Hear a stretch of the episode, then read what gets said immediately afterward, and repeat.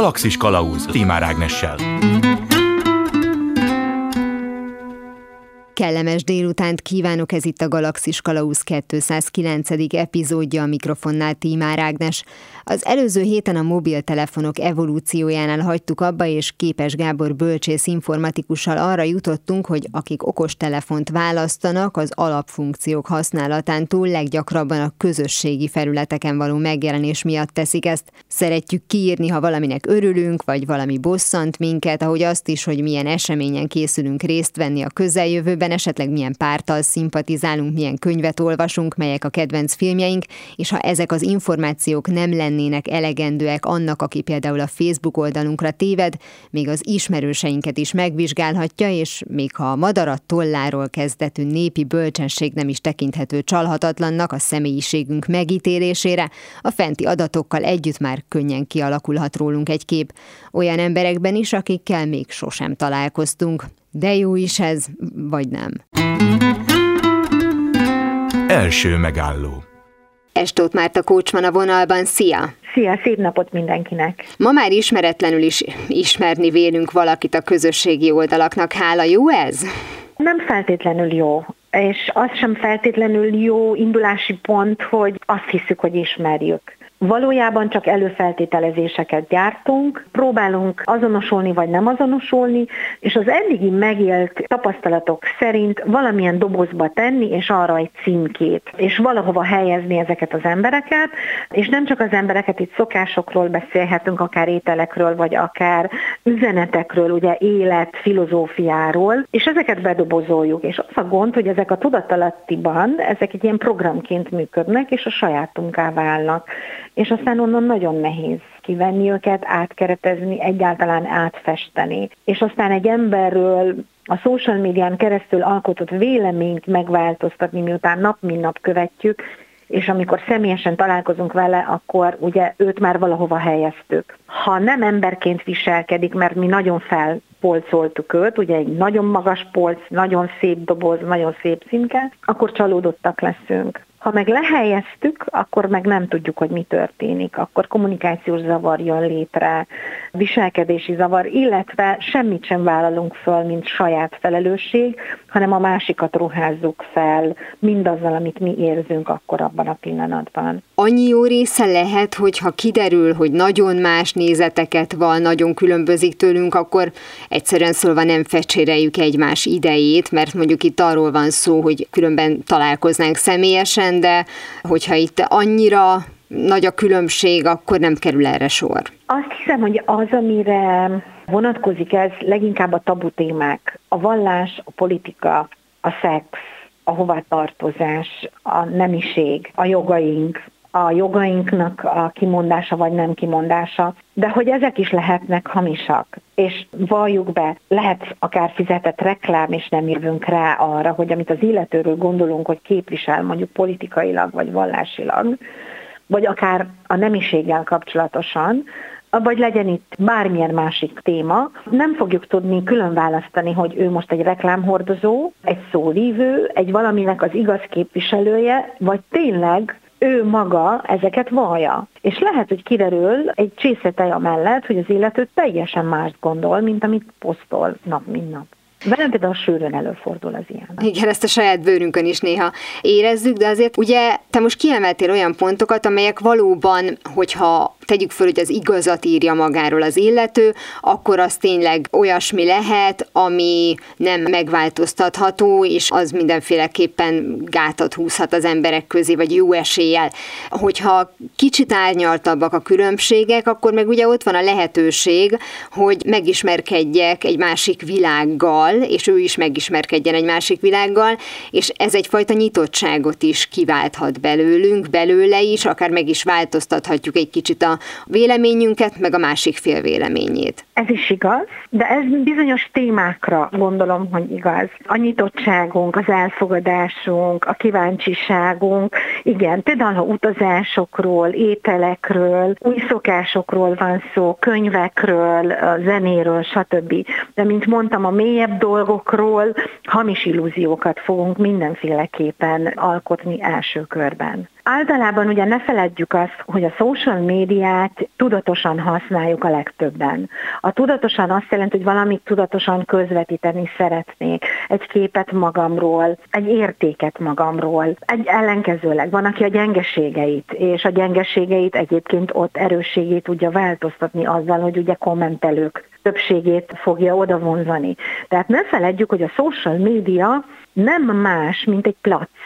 Kiálltunk a placra. Na most a placra általában, vagy mondjuk a Váci utca. Régen az emberek kiöltöztek szépen, és elmentek sétálni a placra. Most szépen öltözünk ki, és posztolunk a social médián.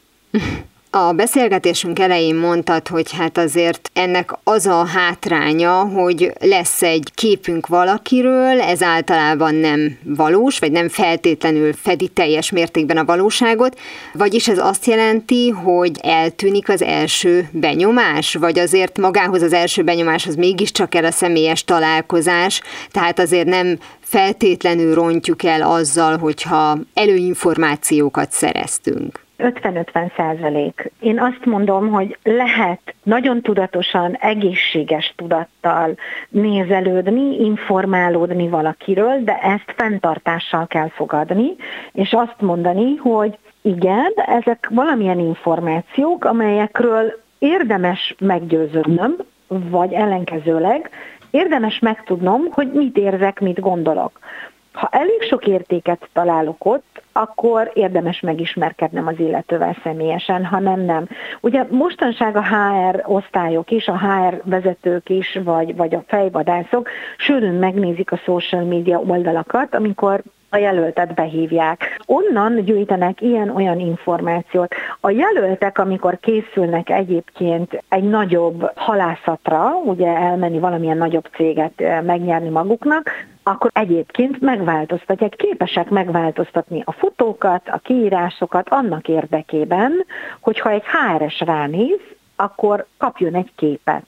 És az egyébként üzleti social média, ami kifejezetten arról szól, hogy a legjobbat mutatják meg az emberek magukból. És a HR-esek ezt veszik készpénznek, szinte, tisztelet a kivétel. Hát igen, de ugye anélkül, hogy mondjuk én fejvadász lennék, vagy bármilyen cégnek a HR-ese, én is látom azt, anélkül, hogy azt írná a neve mellé, hogy ez az official site, hogy itt most beállított fotók vannak, itt most a munkámmal kapcsolatos posztok vannak, tehát hogy egy rutinos HR-es pontosan fogja tudni, hogy ez nem az a felület, amiből én bármit meg fogok tudni az illetőről. Nem tudom egyébként, hogy mennyire van ez rendben, tehát hogy ugye alapvetően egy cég azt szeretné, hogy a jövendőbeli munkatársa a napi 8 órájában végezze el felelősségteljesen a munkáját. Az, hogy a fennálló szabadidejét egyébként hogyan tölti, ahhoz tulajdonképpen senkinek semmi köze. Más dolog, hogyha ő feltölt magáról olyan képeket, hogy milyen őrült buliban vett részt szombat este, akkor ne csodálkozzon,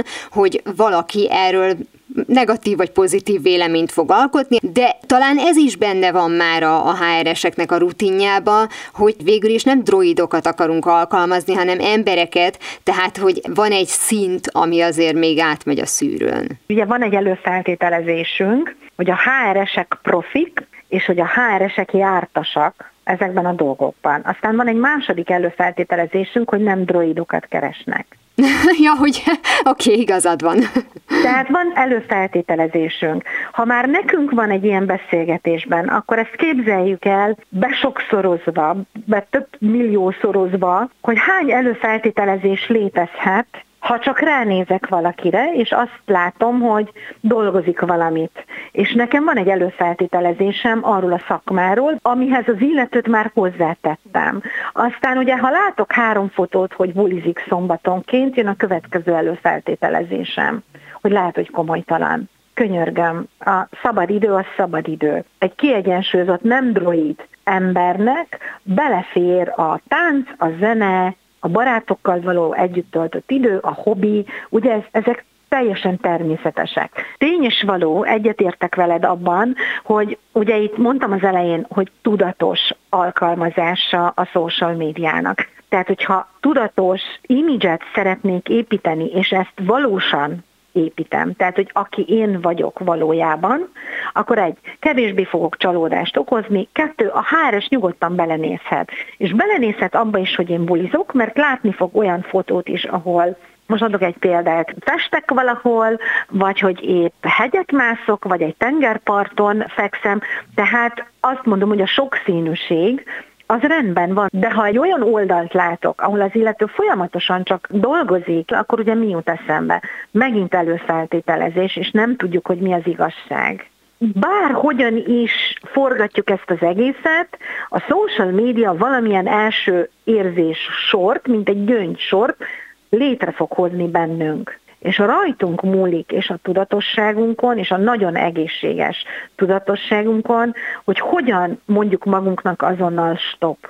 Ezek csak információk, nem tudom, miért kerültek ide, nem tudom, hogy mi az érdeke az illetőnek ezekkel, mit akar közvetíteni. Ha jobban meg akarom ismerni, írjak rá, kérdezzem meg, és ha látok közös érdekeket, akkor ismerjem meg. Miért ne? Szerinted az, hogy egyébként előinformációkat gyűjtünk, legyen ez egy állásinterjú előtti cégnek a munkatársa, legyen ez mondjuk egy vakrandi előtt álló páros, ahol beajánlott valakit valaki a másiknak, rögtön elkezdünk googlezni, meg facebookozni, meg instagramozni, meg minden lehetőséget kihasználni. Azért van, mert egyszerűen bizalmatlanabbak vagyunk, mint régen, vagy van egy ilyen lehetőség, és hát nyilván nem bírom ki, hogy ne használjam ki. Mind a 2 és a 3. és a 4. Hamarabb zajlik az élet, könnyebben akarjuk megszerezni, amit meg lehet szerezni, néha felületesebbek vagyunk, és aztán, hogyha már adott egy ekkora adattár, mint amilyen a Google, akkor miért ne használnánk? Nagyon-nagyon érdekes tapasztalat például az, hogy amikor ismerkedem emberekkel, nem szeretik tudni róluk semmit. Nem tudok róluk. Ügyfeleimről nem érdeklődöm, hogy kik ők, mielőtt ide jönnek. Bárki lehet, nem nézem meg a Facebookon, nem nézem meg az Instán, hogy ő kicsoda. Mert nagyon jó felfedezni, oké, ez a szakmám. Ettől függetlenül emberként a mindennapi életben ugyanezt teszem. És aztán vannak ügyfeleim, akik például az ismerkedős oldalakon próbálják a profiljukat egy picit rendezgetni, és meglepődve látom, hogy elvált anyuka például telepakolta a kisgyermekével, fotós gyermekével, és mondom, hogy és kit vársz ide? Milyen férfit vársz?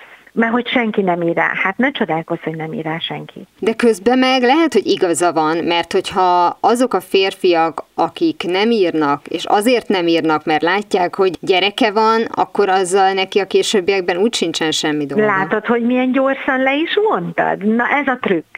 Hogy nem voltak olyan fotók, és aztán persze diverzifikáltuk a fotogalériát, nem voltak fotók róla, hogy szeret motorozni, hogy értem. Van motorja, nem volt fotó róla, hogy igenis vannak barátai, szeret kijárni barátnőkkel, nem volt fotó róla, hogy egyébként imádja a természetet, a kertet, főleg a zöldség, gyümölcsöket például, fogyasztani, ápolni, stb. Tehát, hogy kapunk róla egy képet, amire az illető, hogyha már nézelődik, akkor elindul egy ilyen előfeltételezéssel, hogy hát akkor itt van egy csomag, akkor nekem ez kell, vagy nem kell. Nincs, ami megfogja más érték. De hogyha már egy picit diverzifikáljuk, ugye, akkor több dobozt hozunk létre, és a több dobozból az illető majd esetleg könnyebben választ. Tehát amit kiközvetítek magamról, üzenet, az rendkívül fontos. Nem tudjuk, hogy az illető, aki fölnyitja ugye ezt az oldalt,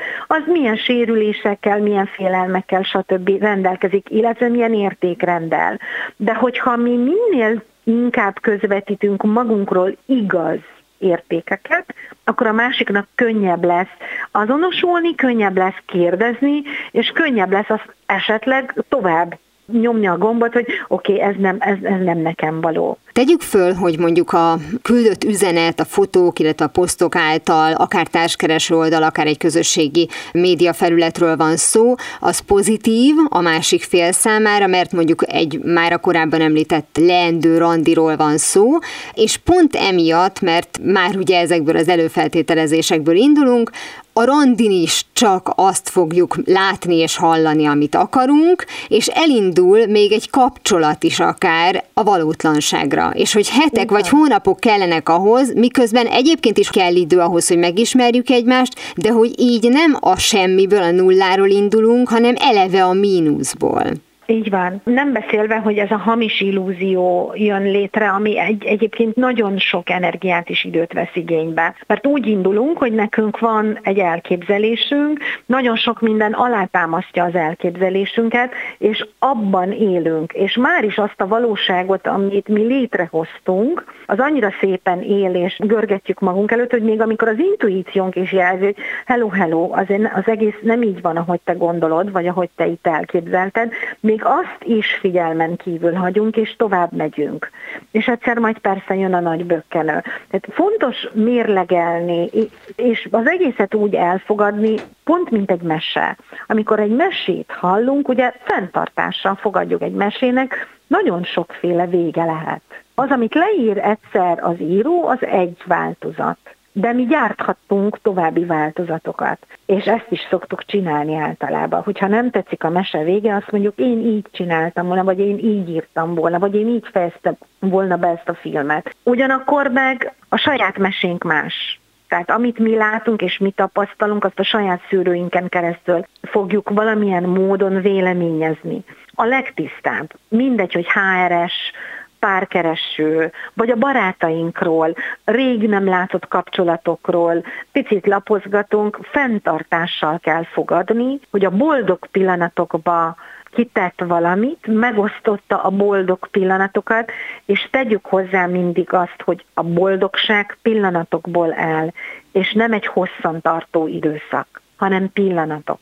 És ezeket látjuk a social médián. Nagyon szépen köszönöm Estók Márta Kocsis-nak, hogy mindezeket elmondta. Nagyon szépen köszönöm a lehetőséget, és kellemes ünnepeket kívánok mindenkinek.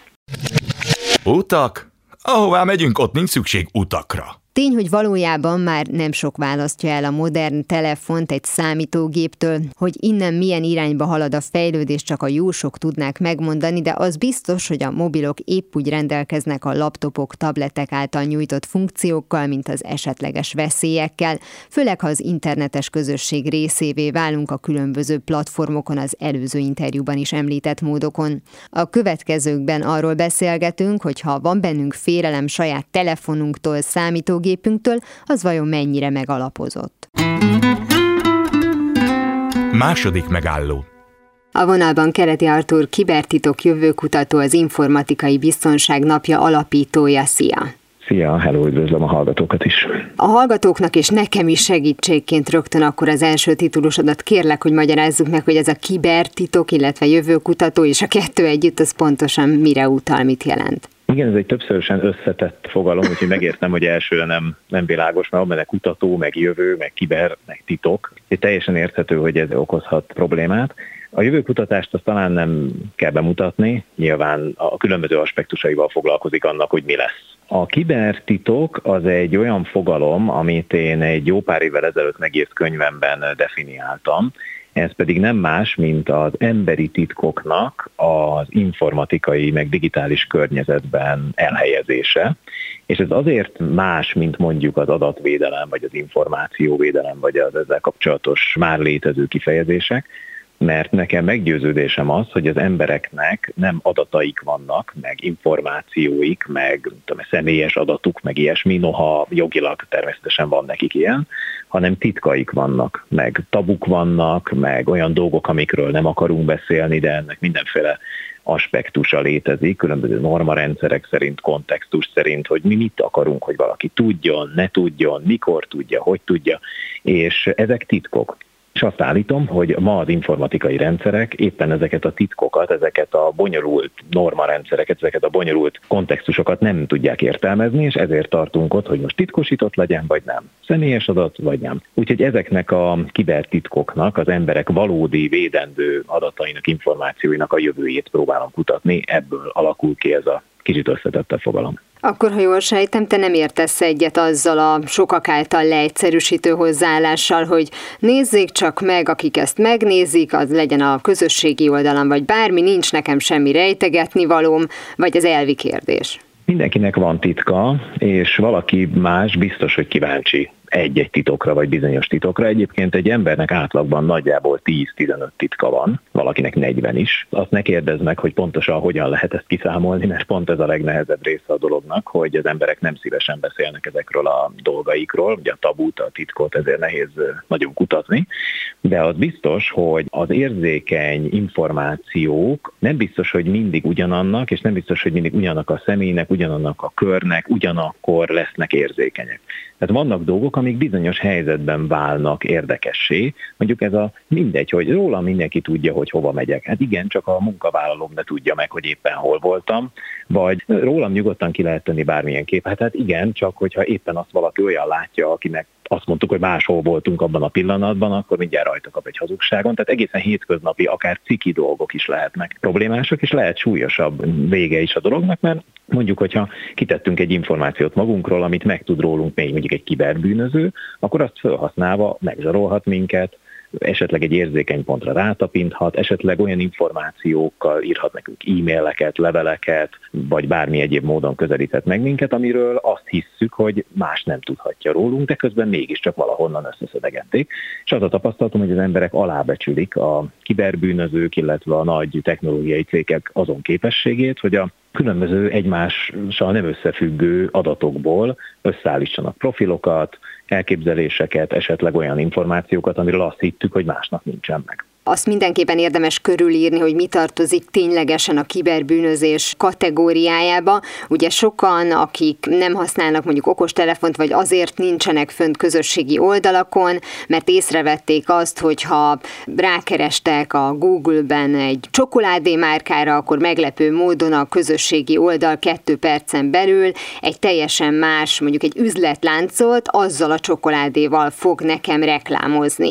Erre én nem mondanám azt, hogy bűnözés, de minimum bosszantó, mert akkor ez azt jelenti, hogy pontosan tudják, hogy én hova kattintottam előtte, és abból már leszűrnek következtetéseket, sőt, ezt fel is használják. Így van, az adatok és a különböző információk, amik minket leírnak, amikor internetezünk, használjuk itt a kiberteret mindenféle dolgokra, és ebben nem csak az internetezés van benne, azért lassítottam kicsit le, hanem az is benne van, hogyha mondjuk streamelünk, ha éppen élő videókat készítünk valamiről, ha beszélünk valakivel, ez is benne lehet. Tehát az emberek gyakran nem veszik észre, hogy egy közösségi média használat, mondjuk egy telefonon, vagy egy messenger használat egy telefonon, az ugyanúgy digitális információkat gyárt rólunk folyamatosan, és ezeket az információkat a különböző szervezetek, eszközök, rendszerek föl tudják valamilyen módon használni. És természetesen, amióta van GDPR, az adatvédelem, legalábbis Európában, ezért itt megjegyezném, mert nem mindenhol léteznek ezek a szabályok,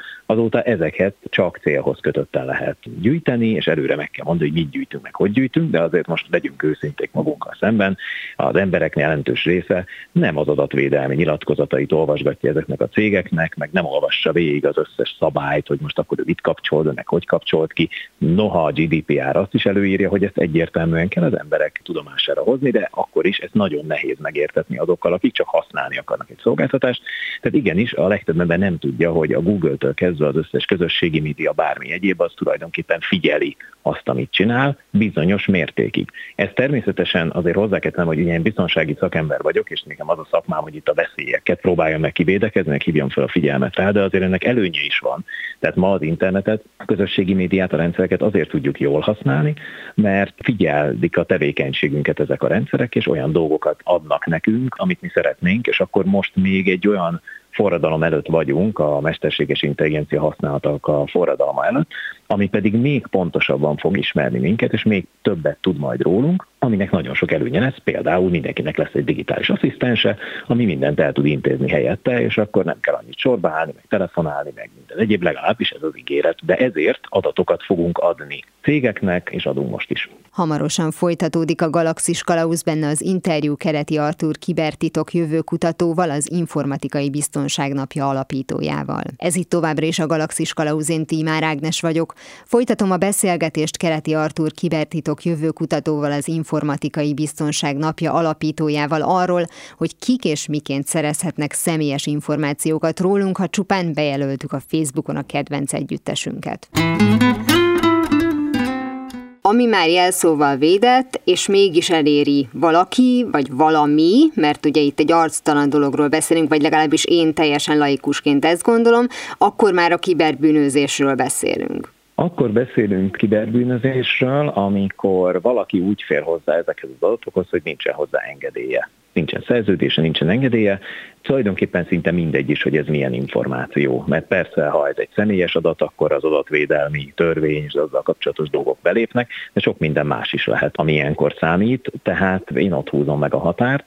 Az pedig, hogy miért fér hozzá, az egy nagyon érdekes kérdés, mert ma több ezer milliárd dollár kár származik kiberbűnözésből, ez egyébként érdekesség lehet mindenki számára, hogy messze meghaladja az összes többi katasztrófából, meg terrorizmusból származó károkat. Tehát ma már ez a legnagyobb probléma a Földön, hogyha ebből az irányból nézzük. A bűnözőknek a motivációja viszont nagyon sokrétű, és nagyon sok állami szereplő is van ebben, tehát az államok is nagyon aktívan közreműködnek a kibertérben, és természetesen ők ezt hírszerzésnek, katonai akcióknak, mindenféle egyéb dolognak mondják, de valójában ők is elég gyakran férnek hozzá illegálisan információkhoz, mert nyilván nem kérnek engedélyt egy másik államtól, hogy a rendszereibe benyúljanak, vagy nem kérnek engedélyt egy magánvállalattól, mondjuk Kínából, hogy ipari kémkedhessenek a rendszerében. Tehát a kiberbűnözés az egy nagyon összetett fogalom. Alapvetően ezekre a tevékenységekre nem szokták azt mondani, hogy kiberbűnözés, hogyha egy állam most hírszerzési tevékenységet folytat, de valójában nagyon szürke itt a határ, nagyon ködös, nagyon nehéz megfogalmazni, hogy hol vannak itt a dolgok. Ez azért is fontos, mert aki a túloldalt, aki megpróbálja megvédeni az adatát, az nem biztos, hogy feltételezi, hogy milyen óriási üzlet lett ebből, több milliárd dollár zsarolnak ki emberekből, cégekből kiberbűnözők, és azt sem sejti feltétlenül, hogy ezt az államok is csinálják, mondjuk Észak-Korea például több százmilliónyi kiberdevizát, meg kriptodevizát gyűjt össze, és ezekből finanszírozza mondjuk az ilyen hírszerzési tevékenységét.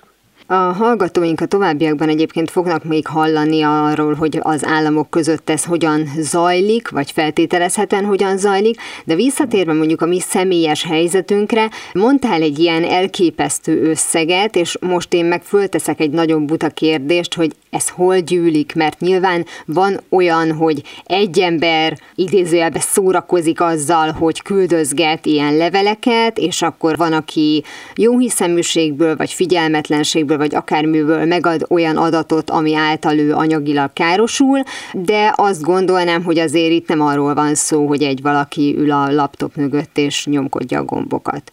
Ezt jó gondolod, valóban ez már nem csak egy valaki, úgy indult még nagyon-nagyon sok évvel ezelőtt, mostanra azonban ez egy virágzó üzlet lett, és ezért erre már cégszerű működéssel mentek rá a fehérgalléros bűnözők. Gyakorlatilag a fehérgalléros, mondhatom úgy, a gazdasági bűnözésnek a jelentős része átmozgott ebbe a kibertérbe, hiszen itt teljesen arctalanul lehet nagyon nagy hatékonysággal és olcsón sok pénzt keresni.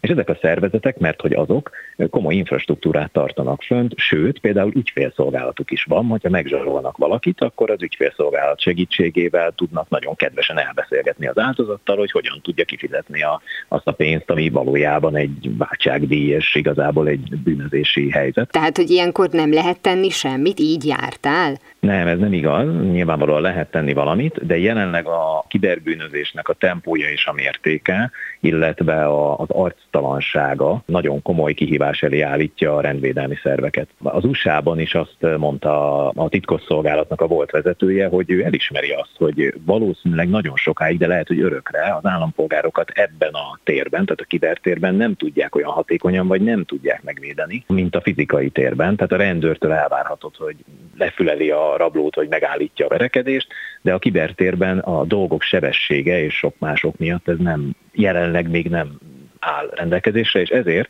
a nagy technológiai cégek azok megpróbálják ezt a teret kitölteni részben szabályokkal, mert a szabályozás is le van maradva, részben pedig kapacitással, meg képességgel. Ezért van az, hogyha ellopják a Facebook accountunkat, meg hogyha feltörik a nem tudom ilyen Google fiókot, akkor nem a kiberrendőrség fogja ezt nekünk kinyomozni. Van egyébként Magyarországon is, és sok mindent csinálnak, tehát nagyon sokat segítenek ügyek megoldásában, de elsősorban a szolgáltatókhoz lehet ilyenkor fordulni, akiknek erre különleges speciális biztonsági, kiberbiztonsági szak alakulatuk van. Illetve Magyarországon is már vannak olyan szolgáltatók, akik nyújtanak akár 7x24-es incidenskezelési szolgáltatásokat. Tehát mondjuk, ha cégekről van szó, akkor azok ezt igénybe tudják venni, és egy ilyen kiberbűnözői szituációban, vagy egy csalás helyzetben tudnak csinálni valamit, de ez valóban egy szürke szituáció most, nem fekete-fehér, hogy rátok mutatni. Sőt, most ha megkérdezem, hogy te tudod, hogy milyen telefonszámot kell fölhívni, hogyha téged ért egy ilyen incidens, akkor azt nem tudjuk megmondani. Ha meg kiraboltak minket, meg szívinfarktust kapott valaki, akkor tudjuk, hogy mit kell fölhívni. Már korábban ugye említetted azt, hogy az, amit mondjuk nemzetvédelem címén csinálnak, az még mindig inkább a legális kategóriába tartozik, vagy mondjuk az esetek jó részébe oda tartozik.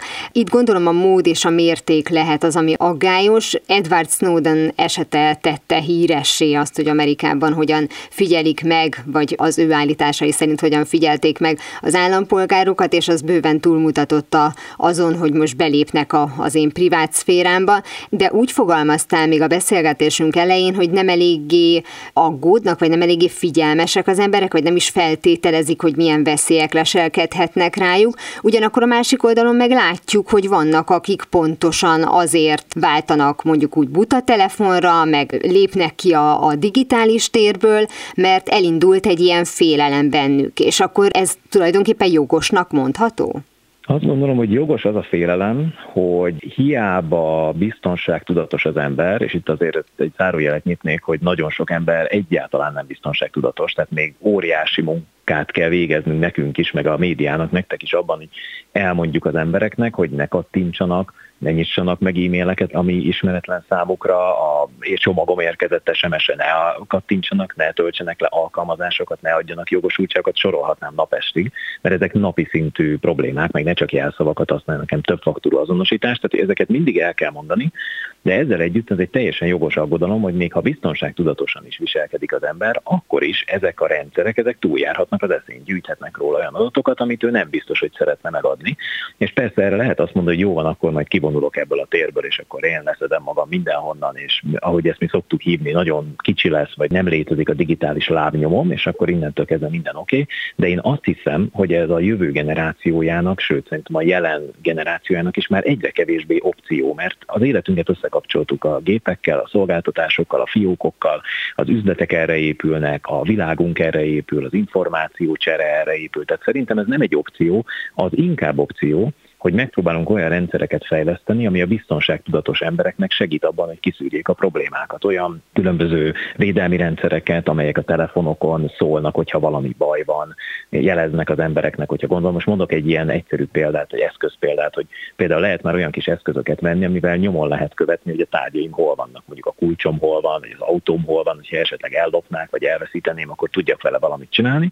És például egy ilyen kis eszközt, hogyha belecsempészek valakinek a táskájába, akkor a telefonja fog szólni, hogy figyelj, van itt egy eszköz, ami veled utazik, már nem tudom, egy kilométer óta, de nem a tied. Tehát ez például egy jó példa arra, hogy egy kevésbé biztonságtudatos embernek is segítsünk abban, hogy ezeket az eszközöket, vagy az alkalmazások használatát, azt megfelelően biztonságtudatosan kezelje, és szerintem az a megoldás, hogy a jövő generációinak is ezt magyarázzuk el, tehát a gyerekeknek és az előző generációnak, az időseknek is, és alakítsunk ki egy ilyen egészséges, ahogy tetszik, egy biztonságtudatos védelmet, hát most mondok egy másik fogalmat, az adattestünk köré, mert ez szerintem majd egy másik beszélgetés témája lehet, mert ez is egy érdekes kérdés, hogy nem mindig tudják az emberek, hogy valójában rajtuk kívül ők maguk már cselekednek automaták és mindenféle egyéb dolog formájában a jelenlegi interneten is. Az a tény, vélt vagy valós, hogy megfigyelhetnek, lehallgathatnak minket a telefonunkon keresztül, a laptopunk kameráján keresztül. Én leragasztom a saját laptopunk kameráját, de nem azért, mert...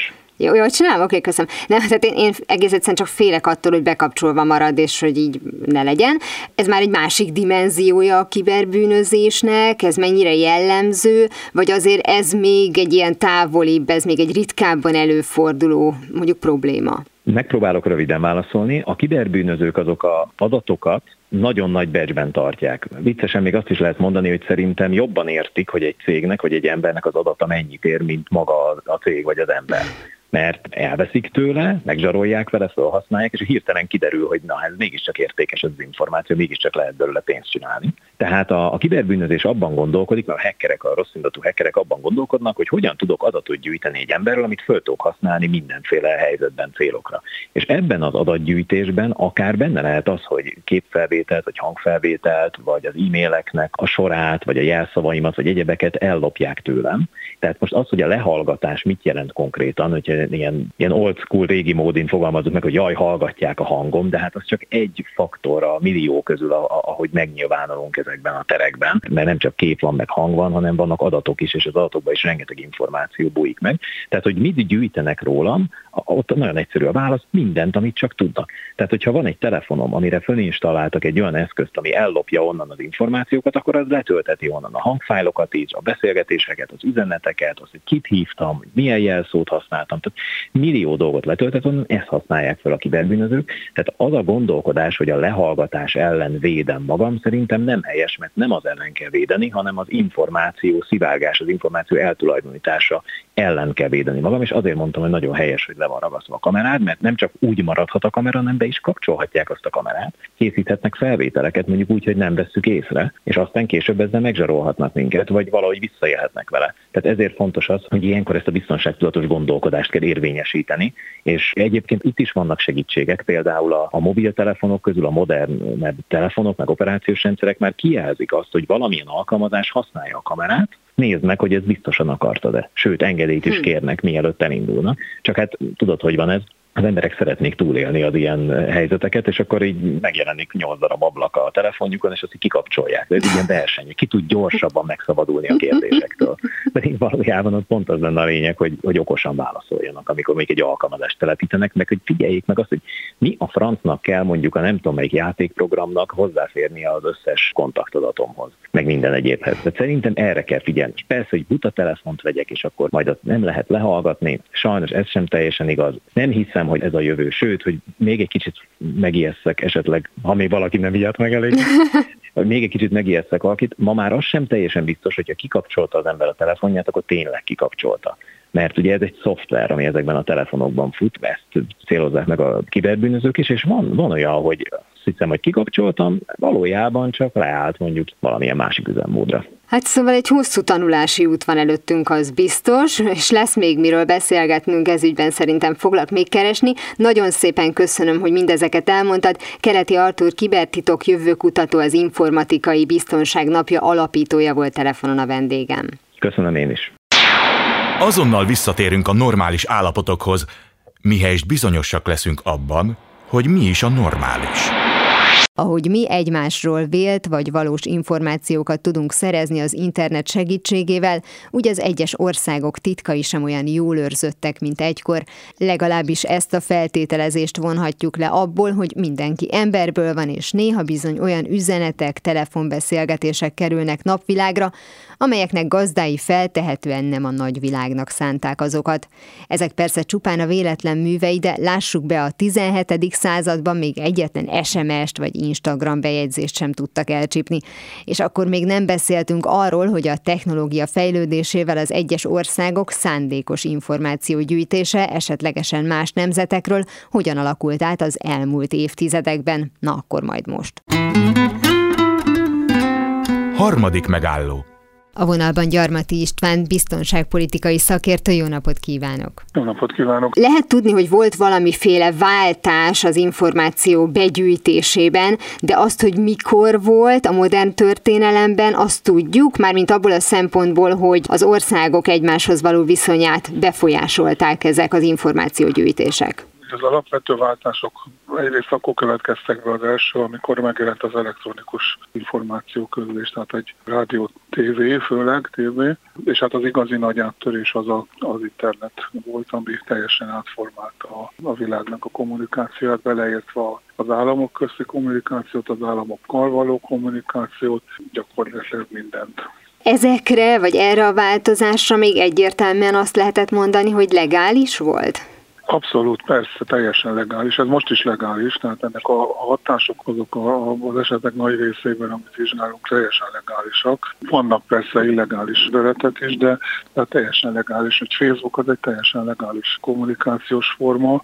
Ugye a fake news igazából, ha amíg nem rágalmazás, nem büntet, addig az is teljesen legális.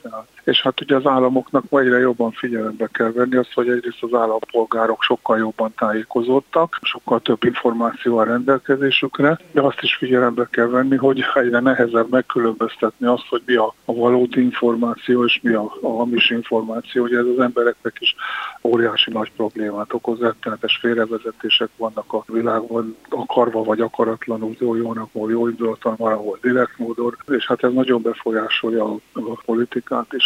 Ha nemzetbiztonsági szempontból nézzük, akkor azt gondolom jogosan feltételezzük, hogy akinek ez a feladata, az nem csak a Facebookot és a mindenki által elérhető közösségi platformokat fogja nézegetni. Ez attól függ. Van olyan is, aki igen, van, aki meg nem. Azért a legnagyobb hatást azt a legális információ terjesztéssel lehet elérni.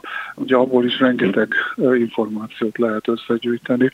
Már régen is így volt, ugye a II. Világháborúban a németek egyszer elraboltak egy svájci újságírót, mert ahol megírta a német tartománynak Hitler idejében a teljes katonai struktúráját, és nem tudták, hogy ugye ki akarták deríteni, hogy honnan tudja, és a helyi sajtót nézte, hogy a XY ezredes, a nem tudom melyik ezrednek a parancsnoka, az megjelent egy fogadáson, és akkor fölírta, és fél év alatt ebből is összegyűjtött igen komoly információkat, ugye hát ez pedig nem hasonlítható ahhoz, ami ma van gyakorlatilag minden rendelkezésre áll. Lehet fontossági sorrendbe állítani azt, hogy az adott ország más országokról szerez információt, vagy a saját állampolgárait figyeli? Mind a kettőt csinálja természetesen. A saját állampolgárait biztonsági szempontból figyeli. Ennek egy jó része arra irányul, hogy kiderítse azt, hogy más állampolgároknak nem, vagy más szervezeteknek nem szolgáltatnak-e információt, de ezen túlmenően is nyilvánvalóan azt is figyelik, hogy nem folytatnak el olyan tevékenységet, ami az államnak a biztonságát befolyásolja, vagy egyszerűen köztörvényes bűncselekményekről lehet szó. Az egy dolog, hogy ugye személyesen egymásról, amit legálisan tudunk információt szerezni, azt megtesszük. Ha az országok szintén legálisan meg tudják egymásról tenni, megteszik, de mondjuk a nemzetbiztonságban ez a bizonyos határvonal, lehet mondani, hogy följebb csúszik, hogy ők többet tehetnek meg? A nemzetbiztonságban a határvonal az egy elég sajátos dolog, ugye egy csomó dolog bizonyos körülmények között bír nemzetbiztonsági jelentőséggel, más körülmények között nem. Ez attól függ, hogy miről beszélünk, meg milyen helyzetekről. De az biztos, hogy ugye a úgynevezett legális forrásokból a hírszerzések mindig, az elállítás mindig nagyon sok információt szerzett, és most, amikor hát ez ilyen információ zöbben, akkor most az az alapvető kérdés, hogy dolgozzanak föl ennyi információt. Ez is a probléma része? Ez a legnagyobb probléma szerintem, mert annyi információ jön be, hogy elvileg, hogyha mondjuk lehallgatok egy telefonbeszélgetést, akkor ugye ugyanannyi idő kell ahhoz, hogy végighallgassam, amit lehallgattam, mint amit elhallgattam. Tehát óriási erőforrások szükségesek, főleg emberi erőforrás, hogyha mindent végig akarnának hallgatni, ami teljesen lehetetlen. Tehát lehet, hogy ez véd meg minket? Nincs ránk idejük? Hát bizonyos szempontból igen, de hát azért ne becsüljük alá a szakembereket, megoldják, hogy azért az alapvető kérdésekhez hozzájussanak. Az előző interjúban Keleti Arturral már szóba került Edward Snowden személye, és vele kapcsolatban az a megfigyelési rendszer, amely az amerikai állampolgárokat minden módon képes volt követni az általa hozott vádak szerint. Az Egyesült Államok szeret arra hivatkozni, hogy ő valójában az egész világot azért figyeli meg, de hát nyilván erre minden nagyhatalom hivatkozhat, hogy védjék a békét, hogy ne legyen harmadik világháború, hogy ők tulajdonképpen semmiféle negatív szándékkal nem teszik ezt, ők igazából csak úgy őrködnek a világ fölött. Ja, hát ez a rendszer, ha ugye az SLO-ról beszélünk valószínűleg, ugye, ha jól sejtem, akkor nem csak az amerikaiakat képes lehallgatni, hanem gyakorlatilag a világban bárhol bármilyen telefonbeszélgetést képes lehallgatni. Most gondoljál, hogy mennyi információ gyűlik ebből össze, csak hogy visszautaljak az előző problémára. Nyilván az Egyesült Államok, mint minden állam, a saját nemzeti érdekeit képviseli. Egy globális hatalomnak a nemzeti érdekei is globálisak. hát biztos, hogy az amerikaiaknak a nemzeti érdekei azok nagyon sok tekintetben lefedik a világ más országainak is a nemzeti érdekeit. Ugye azt azért nem mondjuk, hogy az amerikaiak ezt csak azért csinálják, vagy bárki más, mert ilyen jó indulatú, jótékonysági szempontból védeni akarnak másokat, de az kétségtelen, hogy van egy ilyen lehetőség, és akkor ezzel nyilván élnek, tehát a saját érdekeik szerint nem is lehetnek mást. Tehát ha olyan információhoz jutnak, amit egy szövetségesüket fenyegeti, vagy a világbékét nagyon módon fenyegeti, hogy ez az amerikaiakat is zavarja, akkor ezt nyilván kezelik ennek megfelelően, megosztják, vagy maguk kezelik, vagy ilyesmi. De hát nyilván, hogyha mondjuk nem feltétlenül osztanak meg egy információt egy ellenséges országgal, hogyha a tudomásukra jut, hogy azzal az országgal szemben valaki valamire készül, nem biztos, hogy ezt célszerű megosztani. Természetesen naivitás ugye azt gondolni, hogy nincsen minden államnak nemzetbiztonsága, ne figyelne minket, vagy akár más országoknak az állampolgárait, de mindezzel együtt érdemes, hát mondjuk úgy struc politikát folytatni az állampolgárnak, és azt mondani, hogy amikor mondjuk például hall az orosz hacker támadásról és társairól, hogy hát ez az, amit mi soha nem fogunk valójában megtudni, vagy az ezzel kapcsolatos igazságot mi soha nem fogjuk megtudni. Megtudhatnánk előbb-utóbb, de hát annyi ilyen igazság van, hogy nem tudjuk feldolgozni, nem is biztos, hogy érinti a saját érdekeinket. Úgyhogy az érdemes odafigyelni, tehát nem csak a saját egyéni kérdésekre, hanem más dolgokra is. Hát ugye az ember azért abban az országban él, abban az államban, ahol él, és azért ugye annak az államnak a fontossága az emberek többsége saját magát számára is fontosnak tartja nagyon helyesen. Tehát azért erre is érdemes odafigyelni. De hát ez, azt mondom, hogy ez vele jár ezzel az egész folyamattal. A filmekben azt látjuk a fiktív kémekről, hogy mindig előre gondolkoznak, persze nagyon lazán teszi ezt mondjuk James Bond is. Ha mindig gyorsabbnak kell lenni, és mindig a veszélyre kell számítani, akkor nem lesz automatikusan paranoiás? És aki biztonságpolitikával foglalkozik, és ezt személyesen öntől is kérdezem, nem lesz hajlamos minden a világban történő esemény hátterére azonnal választ keresni, esetleg összeesküvés elméletekre is hajlamos itt? Henry Kissinger mondta egyszer, hogy tudom magamról, hogy paranoiás vagyok, de ez nem jelenti azt, hogy nincs rá okom.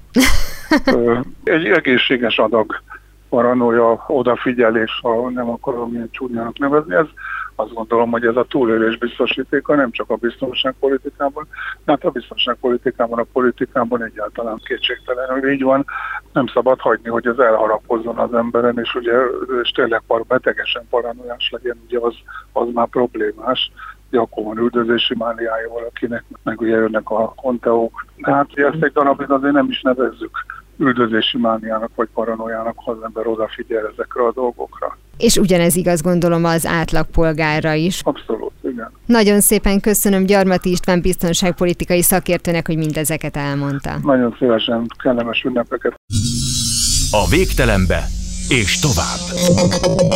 Mára ennyi volt a Galaxis Kalauz, jövő héten ugyanekkor találkozunk. Hamarosan archívumunkból visszahallgathatják a mai adást is, valamint most már podcast formában is elérhető a műsor. A Rádió és a Galaxis Kalauz Facebook oldalán további érdekességeket találnak, illetve ha még nem tették, iratkozzanak fel YouTube csatornánkra. Köszöni a figyelmüket a szerkesztő műsorvezető Tímár Ágnes. Viszont hallásra! Viszlát, és kösz a halakat! Galaxis Kalauz Tímár Ágnessel.